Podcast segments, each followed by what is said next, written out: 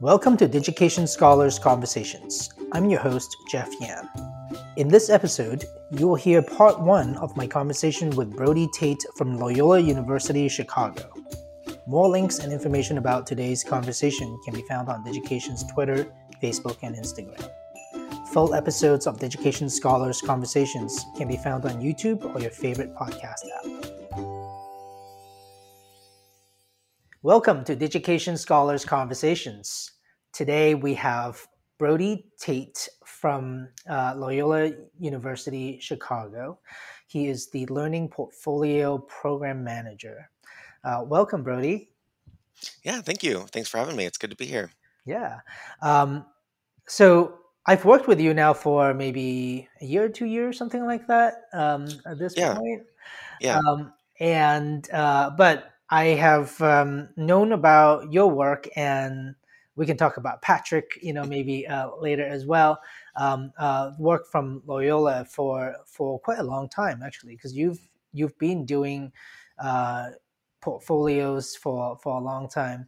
Um, I was going to just start off by asking you, um, maybe just as a way of you know getting to know get the audience to know you a little bit better. Mm-hmm. So um, tell us a little bit about you know what is a learning portfolio and what does a learning portfolio program manager do? Definitely. Uh, thank you. Those are very excellent questions. Um, learning portfolios at loyola are e-portfolios so most people in the industry know them as electronic portfolios or digital portfolios.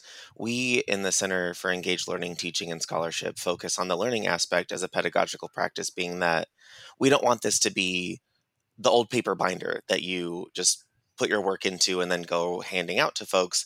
We want to articulate and curate the learning experience and have students develop themselves both inside and outside the classroom from a multitude of their identities and demonstrate their understanding of knowledge in their own autonomous version and share that with whomever they they need to or would like to and so if that's a classroom if that's a capstone um, if it's a graduation requirement or sharing with external partners internship supervisors or even applications for grad school or um, jobs in the workforce, we want students to have access to not only retain the assignments and amazing work and research that they put all this time and energy into, they can then also reflect on that experience and have some sort of tangible timeline and visual representation of their learning. And it highlights the high impact practice elements um, as well as demonstrating a depth of content knowledge within a course or a program. And so learning portfolios for us are like my big high horse that I do my general spiel for, but I'm, I'm really impassioned about it because we have amazing students doing amazing work.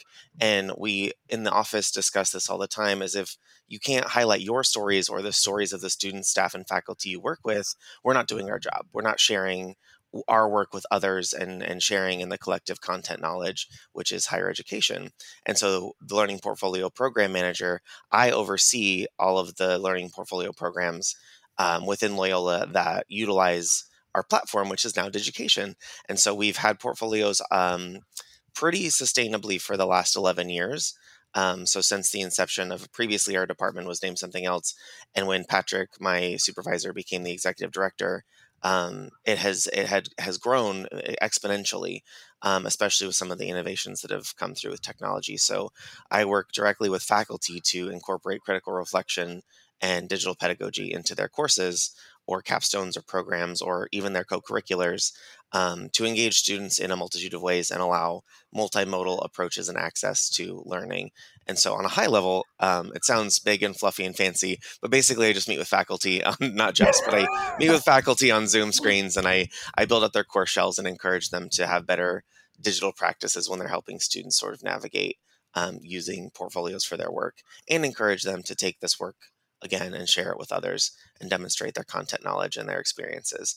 And so with students, a lot of the times I'm just helping them with technical errors and also encouraging them to highlight some aspects of using portfolios that they probably haven't thought of or mm-hmm. giving them examples of other students like for example the dance capstone at loyola they spend four years in their undergraduate experience and they leave their senior exit interview with a portfolio and they are some of the most beautiful pieces i've ever seen it incorporates all the elements of the learning objectives we hope for but it also demonstrates their own passion for social justice especially in a performance art Um, but from across the board, from philosophy to the School of Medicine to nursing to public health, um, communication, business.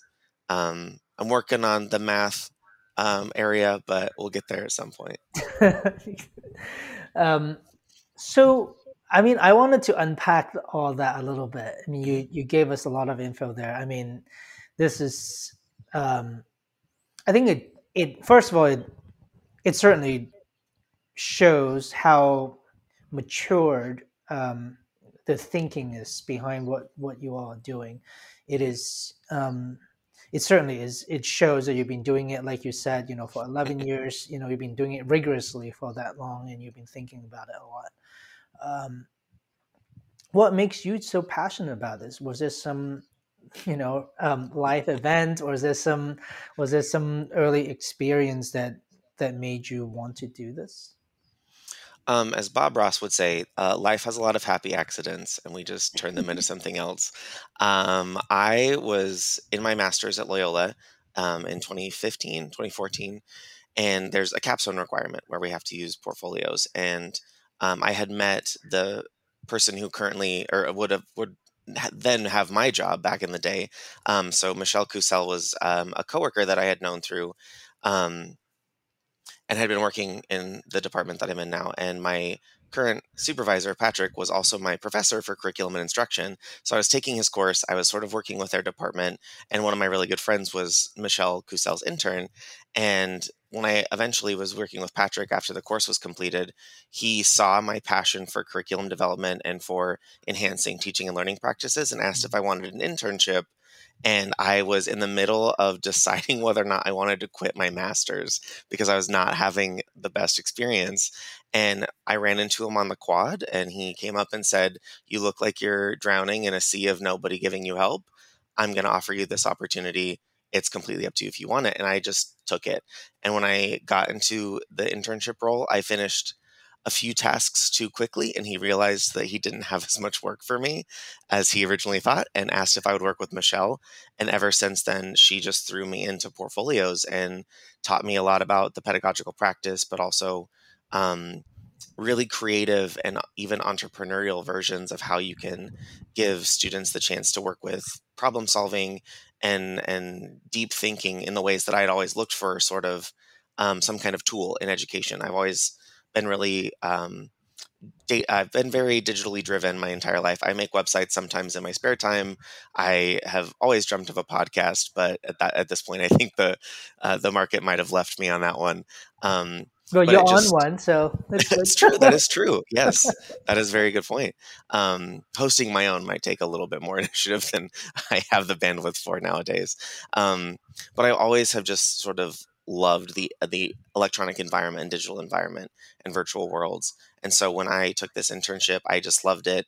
Um, ended up graduating, taking a different position at Columbia College, where I ran orientation and new student programs for a few years.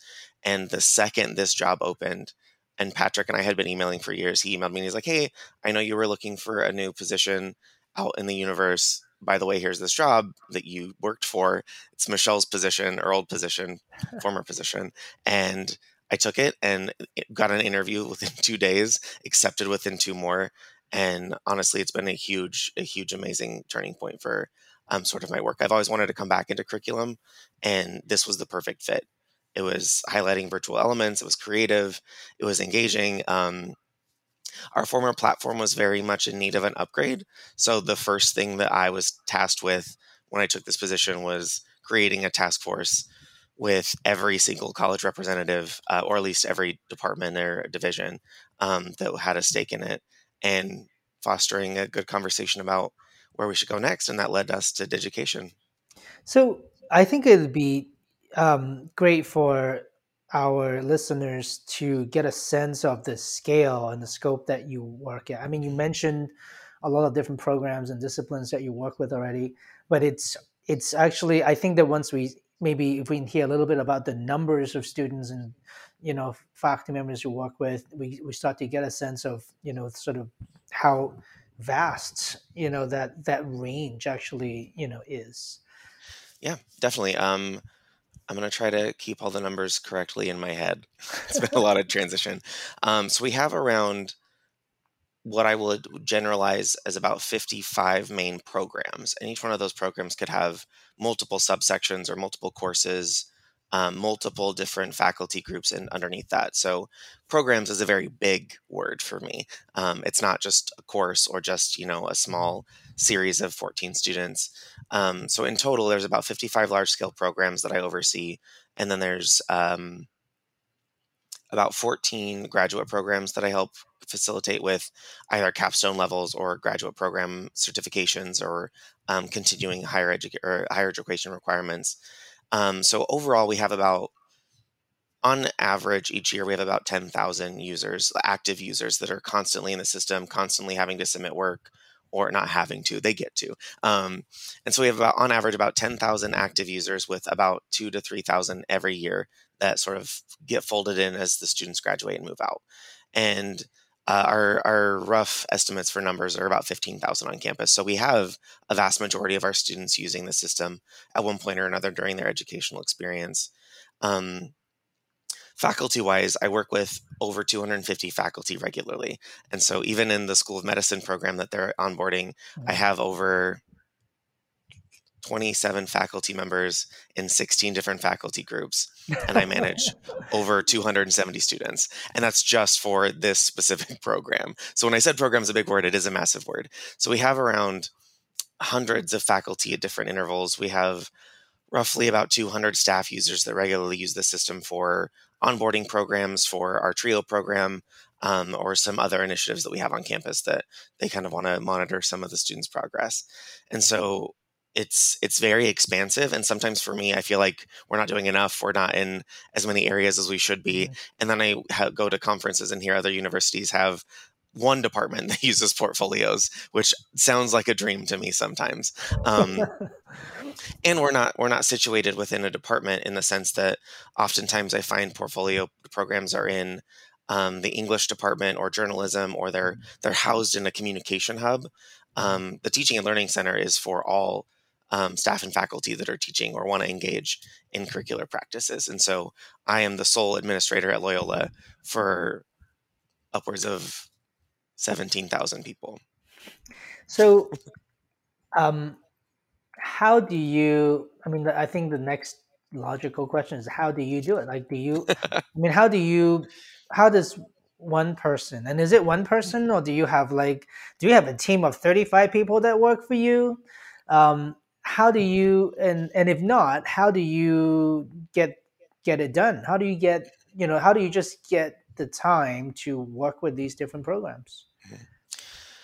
Excellent question. I do have some wonderful colleagues in ITS um, and in, in, informational technology services that help me with a lot of the technical aspects of the LTI integrations, the the massive moving of data, and things of that nature. So I do have a little bit of support, especially on that technical end the actual facilitating the program is solely myself. And I have faculty workshops, I have drop in hours, I present at our local conference within Loyola. It's called the Focus on Teaching and Learning.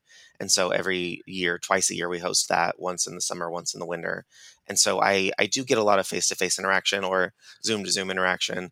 Um, and a lot of times it is me reaching out, it's connecting with department chairs and going to their their mm-hmm. monthly meetings yeah. and saying, "Hi, we have this wonderful service on campus. We can provide that for you. Give me roughly a two to four week heads up so I can unfold that into my workflow. The the advantage, and I will very much largely tote Digication for this, is the system is now so user friendly in the sense that I can take our previous programs and easily transfer them in, and they kind of run themselves. Once I give people a general overview, once they get the learning curve of a new system, I don't have the technical problems I had in the past. I don't have the constant bombardment of emails. So for this year, it's actually a good problem because I've been inundated with people wanting to use the system, not people complaining about how the system didn't suit their needs. And so this time I actually have a very high demand that I haven't been able to keep up with, especially the shift into the pandemic. Um, the majority of the time is just me reaching out in the fall and the spring and having enough time built into my calendar to both facilitate these really wonderful relationships, but also develop their programs pretty sustainably. And so in the future, I'm hoping for a team my my supervisor says that we're going to get one, and I need one at some point. Um, so there's there's hope I'm putting out into the universe. But it's it's usually just been the sole administrator, and we used to have a, a team of student staff, and those budgets have been cut. And so mm. previously, we did have some help for for present for presenting or going through the email inbox and and helping students that way. Um, yeah, honestly, it's me and and a lot of really helpful resources that you all provide. The help desk is one of the most useful series of guides I've ever experienced working with a technology. And so I'm very fortunate to have a lot of the support from you all as well as my my colleagues in ITS. Um, otherwise, it's just a lot of aggressive ambition every day. thank well first thank you for the kind words. Um, we are very proud of our team here, and um, and and I I must say that it is just beyond impressive the the amount of work that you one single person can generate and you know sometimes it reminds me of um, the way that I, I see you work. It reminds me a little bit of, um, you know, someone who's, I don't know. Um, I mean, we just had this last year the, with the uh, election year. It's like someone who's like canvassing like a district. You're just like, I'm just going to knock on the doors and I'm not going to, you know, I'm not to give up until I knock on all of them.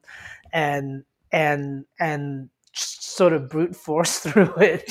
a little in bit. Some, in some sense, though, that that sometimes is the most effective thing to do because because it it provides you with it's not about just like oh you have to do all this work it's that when you do the work just like your students almost like that learning portfolio it's also a learning opportunity for you not that i'm saying that you don't know you'd have to learn more like you get more of the nuance between the different perspectives and then you get better and better at at being able to communicate the you know all the all the amazing things that you actually. You know have to offer you know yeah absolutely and it's i owe a lot of my credit to the faculty that i work with some of them have taken portfolios and ran with them in amazing ways i couldn't predict and they're our vanguards they're the ones that advocate for us and um, to tout that i will always I will always highlight the dance program because of how wonderful they are. Um, but they have recommended us to other performing arts mm-hmm. groups to say if you want to measure these assessment outcomes and have this programmatic data, here's portfolios. If your question is how do you measure something so intangible, portfolios are a, are a predominant um, choice to lean into. And so um, I have to give them that credit as well because you're right. It's it's mostly knocking on doors every year. Just start the campaign and canvass all over again and see who opens this time. Um, but it's a pretty impressive feat. And once once you give someone a good example, I've noticed that they are are in awe and inspired by the capabilities of portfolios. Well, especially when you show them examples of your student, your own students' work, they mm-hmm. they they can identify those sometimes they can actually know they know who it is because they're oh i have the students you know i didn't you know like i should never have underestimated like how amazing they are because when you look at their portfolio sometimes you know they're just so impressive. Yes absolutely. And that i think goes back to the the part i said about why my department likes to highlight stories is if we can't share that story and share those examples and and even just the resources we have on campus people aren't going to be as encouraged or as empowered and um, I tell a lot of the faculty is like I will do a lot of the heavy lifting for you if you can just try it and see where it goes and just have open common uh, feedback and so it's been it's been nice to see some good transitions mm-hmm. i will say the last year has forced people into it a little more than they were comfortable right. um, but uh, i wasn't mad getting a little more popular on campus well um, i must say i mean we mentioned patrick a couple times mm-hmm. and um, this is patrick green um, mm-hmm. who um, you know who's i gotta get him on this uh, on this podcast because he's um he's also he's just very very smart and um, he is. He's amazing. yeah really amazing. Yeah, yeah so dr patrick green is the executive director. Um he's wonderful. He's done amazing work. He i think he's he's so excellent at managing some of those relationships. That's also where a lot of our amazing work comes from is he has these very practical ways to get to very high level strategic initiatives and the foresight to sort of predict and and protect us in a lot of ways of saying we are going to do this amazing work. We're going to foster a lot of this this amazing innovation. And sometimes you know administrators and people aren't always ready for those kinds of things but we we try to walk the walk as much as we talk the talk and he's brilliant. He would absolutely love to come and chat with everybody and um, he definitely has a lot to share. Um, but every every day i learn something new from him and we actually worked on a publication um, about portfolios and about our our task force and um, how leading that task force led us to develop a model that sort of highlights the essential pieces of what we hope portfolios encapsulate, which is the student experience, but also faculty development, and then critical reflection and high impact practices. And so it's this amazing fusion where if portfolios are done well, it highlights the entirety of what our theoretical uh, approach is, and now we can sort of prove that with evidence and and data to back it up. And so it was a very fun project to work on. And actually, folks from other institutions have reached out about it and asked, how did you run this? We saw that you had this publication about a task force and we want to know more about it. And so it's been nice to share that with others. And I'm very much in that space, and which is something Patrick taught me is is that we should share in community um, mm-hmm. for and with others. And we're a collective um, group of scholars. We shouldn't always be competing, especially in unhealthy ways. Competition can be healthy, um, but we should also help each other out and, and share in that knowledge and just hope for a better education experience overall. I think it is those types of thinking that makes um, Patrick such a successful leader in mm-hmm. education. And I totally get what you mean by him being able to create these amazing relationships with different programs. And I think it's natural that they also have so much respect for him.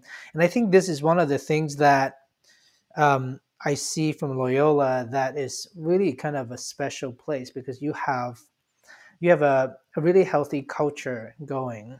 Um, you know, you're no one's no one seems like confused about well what is this portfolio thing? And then sort of like let's dismiss it. They don't do that there. Um, you know they, it's it's with a lot of respect and a lot of innovation and then you know sort of like how can i be part of this and contribute to it? Which is just a really just a wonderful thing to see.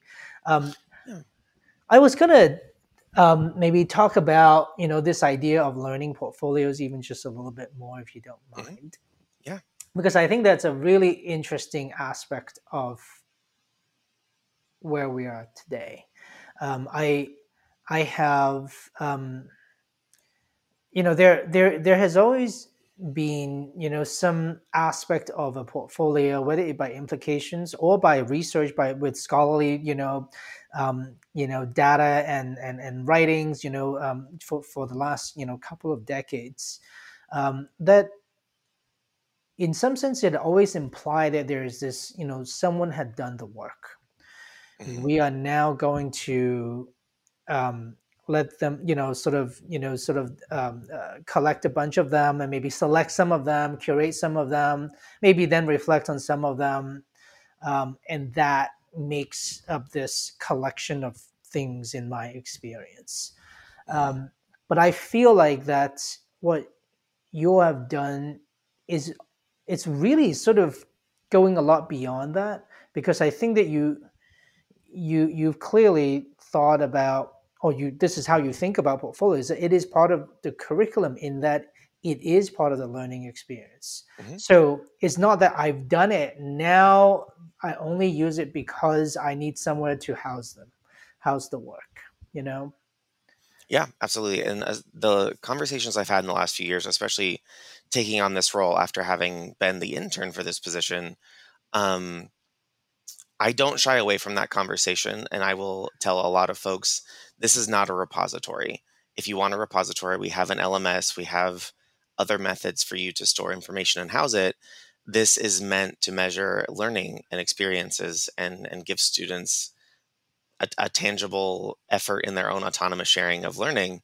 And, and I always reinforce those practices, whether or not they use them to the fullest extent, kind of falls within um, varied experiences. Yeah. Um, but I've always I've always tried to push for that, and I always want to see. That's my hope for education is that when we when we develop tools and systems like this, it shouldn't be a band aid it shouldn't be a temporary staple or a fix or just a checkbox. It should be a useful, encouraging, very highly enriching tool that they can use well beyond what we ask them to use it for and and I've seen it. I've I've learned that if you give students freedom they take it and run with it in amazing ways especially if you give them some positive encouragement and and some some lax freedom on that. But it's also if you if you give people the why they're a lot more um, innovative and expressive in what they can do for it. And so putting into curriculum dropping it into a class mm-hmm. um, some folks will just use it because they want that to just be a, a place they turn something in um, but I, ne- I never back away from that i always do my little soapbox spiel and um, I usually use humor as a little bit of a presentation tactic because it lightens the mood with yeah. students, especially around sometimes they don't want a presentation on some some Zoom screen about some technology they have to learn. But I show them some of the fun features and things you can adapt in, and that usually draws them in. And so I think, especially coming from my department is meant to foster high level pedagogical practice. Um, it's just second nature now. Like what we do, the conversations we have, in passing in in our in our personal and professional development, we're constantly reading and engaging with new educators, or going back and and, and reading um, bell hooks or how to be anti-racist, and, and incorporating all, a lot of the elements of social justice work, which we do at Loyola, or we hope to say that we do at Loyola. Um, and again, we like to practice what we preach. Um, we want to incorporate this the social rhetoric, the the encompassment of social justice, and and do our due diligence to foster a healthy education system, not just teaching to teach. Um, we want this to be a full embodied experience for students, staff, and faculty. Um, I love that, and you know something that uh, you had mentioned, you know, a few times, even in the dance uh, capstone program, for example, you are you're saying how does this dance project um, speak about you know social justice or you know speak to you know the you know some some higher mission and purpose that's beyond what the the discipline in the strictest most traditional classical sense means in the textbook um, mm-hmm.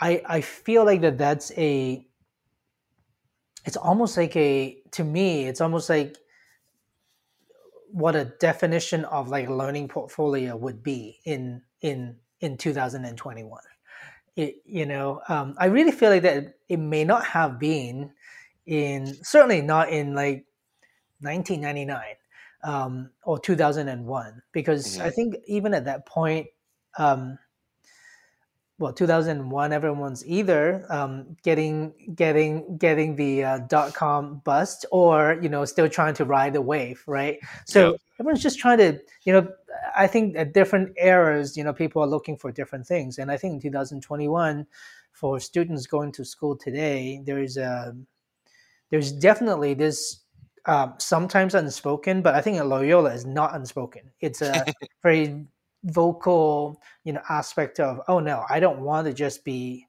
like just be a doctor. I want to be a doctor that does some this versions of good in the world.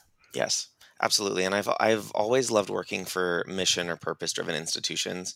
It's one of the reasons why i was also drawn to my previous role at columbia college is one of the slogans and i'm paraphrasing and might mess this up horribly a little bit but it was basically developing students to be the authors of their own time and at Loyola, the the Ignatian mission and the Ignatian phrases "Go forth and set the world on fire." And so, I mm-hmm. love surrounding myself with student, staff, and faculty that have that drive, that mm-hmm. want to go beyond just the the checkbox, the status quo, whatever that is.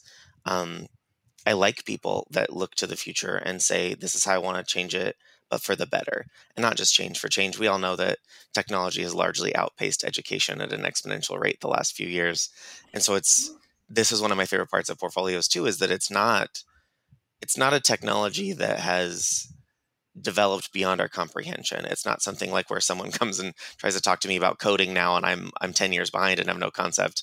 Um, you you know what a portfolio is, and the technology isn't super hard to use, especially with platforms like Digication. Um, so it's not this overarching, incredibly impossible next step. It's taking old forms of teaching that are, in my opinion, often outdated and misused, and saying, here is this tool that can foster so much more and create connections and and you can even share it with folks like your community members and, and give them tangible views of how they're supporting the mission at Loyola or um, buying and shopping local and and and fostering healthy relationships with our immigrant populations or with health practitioners in public health. And so that's something that I, I really le- appreciate you acknowledging because that's what we often think and talk about at Loyola. But then we get so far into the weeds of what we're doing. Sometimes it's it's um, we miss the forest for the trees. This concludes part one of our conversation with Brody Tate from Loyola University Chicago. To hear part two, be sure to subscribe to Digication Scholars Conversations on YouTube, iTunes, Spotify, or your favorite podcast app. Digication Scholars Conversations is brought to you by Digication, a technology platform powering the most innovative e-portfolio programs in K 12 and higher education. Our website can be found at digication.com. This episode was produced by Drew Albanesius and Amanda Driscoll. If you enjoyed today's conversation, please subscribe and leave a review on iTunes, Spotify, or your favorite podcast app. Thanks for listening.